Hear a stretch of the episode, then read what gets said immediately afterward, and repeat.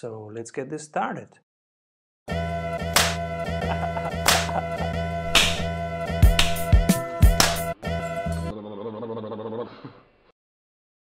Welcome, everybody, to the Strategy Show, the second part of our interview with Douglas Ferguson from Voltage Control. This time we talk about how to have better meetings. Welcome, Douglas. Hi. how are you? Doing well. So, Douglas, last time we thought about, we talked about the design sprint, which is one big question. We want to solve it five days, around seven people um, it's a, a, highly relevant strategic matter and um, we can solve it in five days. But now let's talk about the everyday meeting, that thing that sucks up so much time of everybody and that is important, but that can be done much better. So, what's your take on meetings? Yeah, I'm I'm glad you brought this up because it's um, it's a passionate topic of mine and um, a real focus for voltage control in, in 2020. And you know, when I think about meetings, there's there's a few things that um, I think cause the issues that we we all struggle with so much when we think of meetings and meetings that go poorly. And um, as I've spoken about this, I continually hear from people that that are just super frustrated and it's uh, the topic is, is resonating quite a bit with, with everyone. And so so so really excited to be talking about this today. And you know I have I have I have a quote from Seth Godin you might know that he was asked hey Seth how can you be so productive you, you you're writing like 25 books and 10 of them are national bestseller so how do you do that? What's your secret? And he said, First, I have no TV. Second, I do not attend meetings. So therein lies one of the one of the interesting, um, I would say, commandments that we have here at Voltage Control, and and that is all meetings are optional, and that's something I encourage a lot of our clients and and our friends and, and, and readers to, to consider. And the way it works is if you get in, invited to a meeting and you don't think that you can provide value or that will help you do your job better, you shouldn't attend that meeting. And um, just as, as, a form of etiquette, we just ask people to, um, you know, decline the meeting and, and do so quickly um, or, or, responsively uh, so that the organizer will know that you don't plan to attend. And maybe they have um, insights that will um, that they can bring to your attention or maybe you need to attend it or maybe then we realize that oh okay you, you don't need it. Because one of the one of the reasons meetings go poorly is that we don't uh, we don't have the right attendees. Either we have the wrong attendees, or we have um, we're missing attendees. Uh, either either way, th- um, those uh, issues can easily be addressed and just being more thoughtful and um, more cautious about how we uh, we invite people to meetings. And one of, one of my favorite stories is are these um, kind of plugins for Google Calendar or, or Outlook that calculate the cost of your meeting. And so this could be opportunity cost plus just the just the labor cost of of uh, you know how much you're spending on these individuals being in the room, but also what could they be doing? You know, you talk about Seth Godin um, generating all these books. Well, what could your teammates be doing? And there's an interesting um, uh, kind of process they're trying at Zappos right now called market um, dynamics and or market driven dynamics and it basically uh, it runs um, the well the process is, works like this if you want to use someone's time uh, whether that be have them work on something for you or attend your meeting it comes out of your budget and each person gets a uh, has a personal P&L and they have to pay for resources that they consume within the company. So it makes you think uh, twice about calling a meeting that maybe isn't productive. I love it.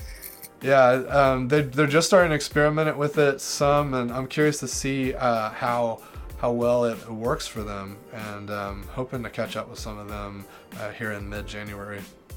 Because you know, at Strategy Sprints, we, we are encouraging teams and, and business units to think of every single business unit, every single department as having a P&L. as having a, a whole value chain from end to end. But going to the individual level, that's even more radical. So I, I, I, strongly encourage that. I'm curious how that pans out. Yeah, I'm, I'm curious to track it as well. You know, another thing that, that people get wrong in meetings is um, often the meeting is uh, we're just not clear on our purpose. And there's a few ways that you can attack this. One is to rethink the, the language. And so uh, I've even seen teams um, abolish the word meeting. You can't use the word meeting any longer. And so if we're going to gather together for some reason, let's get really critical and very clear about the language that we use because that will give us a hint or um, an idea of the purpose. And so, for instance, are we coming together to review something? Well, then it's a review. Are we having a critique? Are we um, are we building a, a rough draft of a pitch deck?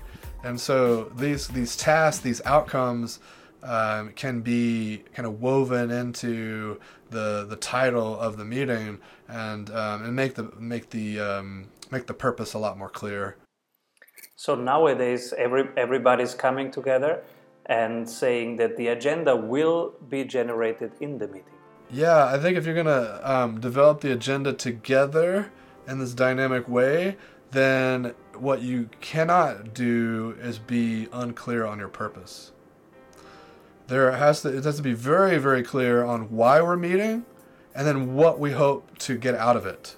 And i think a lot of times folks struggle with these with these definitions and they kind of conflate um, purpose with category or um, or various other things and um, really just getting deep into the why we're going to gather the, get really clear on that and once we're really clear on why then let's talk about the outcome. So, what deliverables are we going to generate? And so, the why might be well, we have to meet because it's very clear, critical that we get clear on strategy uh, when we meet with um, meet with our investors. We want to get very clear on the strategy and why we're raising this money. And and then we say, all right, well, we want to get really clear on that. Then maybe an outcome could be um, we're going to generate the pitch deck that we're going to use when we meet with the investors. And it, you know, it can it can take on lots of different forms, but getting really clear on that why, and then letting that purpose inform the uh, the outcomes, the deliverables, the, what the nouns. Like all all good meetings should result in nouns. Like we should be creating things, and that's another mantra that we have at Voltage Control, which is do the work in the meeting and um, kind of a, a, subcategory of that is um, Boyle's Law, which comes out of IDEO, which is one of my favorites, is um, no prototype, no meeting. And and I think prototypes allow you to do the work in the meeting. But we like to to broaden that a bit with the do the work in the meeting. Uh, so that if we're going to come together, if we're going to bring these resources together, let's make sure we're leveraging the mind share of everyone that we're bringing together so that we can uh, get some tangible output and we can do the work versus coming together afterwards to um, uh, or rather rather than coming out with a list of action items that then we're all going to go put do work on let's see how much work we can do together on, on the one side it's very dynamic but on the other side it opens doors again for meetings without without tangible outcomes yeah that's uh now i'm I'm curious about, let's explore one, one very uncomfortable question, which is the role that individual work has today in our society. Because if I think back, people like Beethoven, they used to do their work sitting alone on a desk. And now we have this default format of a meeting where we think that everything must be done in a meeting. But what happened in between? So, the pitch deck for the investor, I can see many cases where one individual doing the work and then coming to a meeting and sharing and review and getting critique would be much better than five people doing it. What's your take on it? When is a team and what, what needs to happen so that a team can be an amplified work and uh, and not just basically hindering work. Yes, I completely agree. This design by committee is, is, is never great. Um, and why the bring the prototype so no prototype no meeting is, is really um, a great commandment for meetings is because we're going to create that prototype either um, individually or in a small group and then we're going to bring it to the broader group for review so that we can get feedback on it and ideally that happens um, early and often so that we can uh, continuously learn and adapt and, and grow without going too far down a path without without kind of getting some of this critical feedback. Now, um, I agree that individual work is is powerful and important, and and not enough people reserve time on their calendars for that individual work because the, the calendars get eaten up by by meetings. And so I'm I'm a big believer in kind of um, scheduling meetings with yourself. So blocking off time on your calendar, especially if you know it's um, your time to your optimal work time. If you discover at times when you get the, your best work done, then then schedule it. And often I'll schedule time immediately after a meeting um, so that I have time to get uh, to maybe do the things I committed to do in that meeting, or or reflect on some of the things that the team said, so that I can internalize some of it. And um, so I, I, find it to be helpful uh, afterwards, just to have that time reserved, just a personal debrief time. And another thing that uh, it's really powerful is um, this uh, that I, I, love about the design sprint is this kind of work um, alone together. So kind of the power of um, let's say, um, bringing people together and paying homage or respecting the fact that uh, this is important to us, so we're all going to dedicate time to it. And there's some a bit of accountability too, because if you put the time on your calendar to work on it, and someone comes by your desk and just steals that time away, then um, then no work gets done on it. But if we're in a, in a meeting together, it's unlikely someone's going to come by and just yank you out of it. And um, yet, uh, we reserve that time to do that individual work. So uh, I, I think that's a really very powerful thing you can lift out of a design sprint and place into everyday meetings. And whether it's a note and vote or other kinds of mechanisms to get people to work alone together. And um, another thing that I, I love to bring into meeting design is this boot up time because often even if we have an agenda or purpose or uh, pre-read materials not everyone has time to read those. Um, even if they do have time they might not have done it. Or um, if they did read ahead maybe they've spent all day just stacked back-to-back meetings. They walk into your meeting and it's just not top of mind. And so giving them time to silently reflect and absorb and, and get back into the headspace where they can think about and make decisions and produce ideas around this context, this subject, then you're going to have a better meeting. You're going to have better time with the, with the team that you brought together. Um, and so that boot up time can be really powerful. Beautiful, yeah. Um, and now I'm curious, what was one of the best meetings you had recently and, and why was it powerful? I think one of the one of my favorites recently was um, Voltage Control's uh, 2020 strategic planning, and we were very clear about what we wanted to get out. We wanted to come up with a list of um, priorities from a strategic standpoint.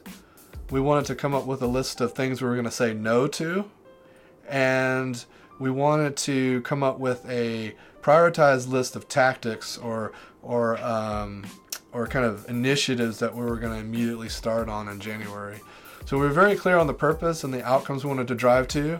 We had developed a, a set of structured activities that would um, that we felt would would be uh, would produce those outcomes, and uh, and we leaned in and um, and we got and the and the team flowed very very nicely, and so it felt a lot like a um, a design uh, like a three hour design sprint. um, because we were um, we were following some of the some of the same protocols, but um, but just kind of in a three-hour um, workshop slash meeting, and uh, maybe my favorite part, and the reason that it immediately came to mind when you asked me about my favorite recent meeting was the no list. It just it was so empowering to make a list of things that we should we should not do as an organization because that helped us and helped inform our strategy and then when we flipped that around then then we could say well there are other things we need to say no to or there are other things we might want to start doing um, and just um, it's just pretty liberating to think about like oh we don't have to do all these things. This state of busy is not a requirement. And it's more important to be productive and to think about the things that are important and prioritize those things. Beautiful. Very powerful. The no list. So um, it's when you when when you do strategy it's as much important to define what you are not going to do and what you are going to let go because that's the power of a strategy. When you have the focus on a very few things but you go in head and shoulders that's that's where the magic happens. Yes. So beautiful. Thank you douglas. And uh, to our listeners next week we are going to continue with part three of douglas ferguson. And this time we talk innovation narratives, how storytelling can enhance innovation and make it happen. So, see you next week. Bye bye. Thank you. Bye.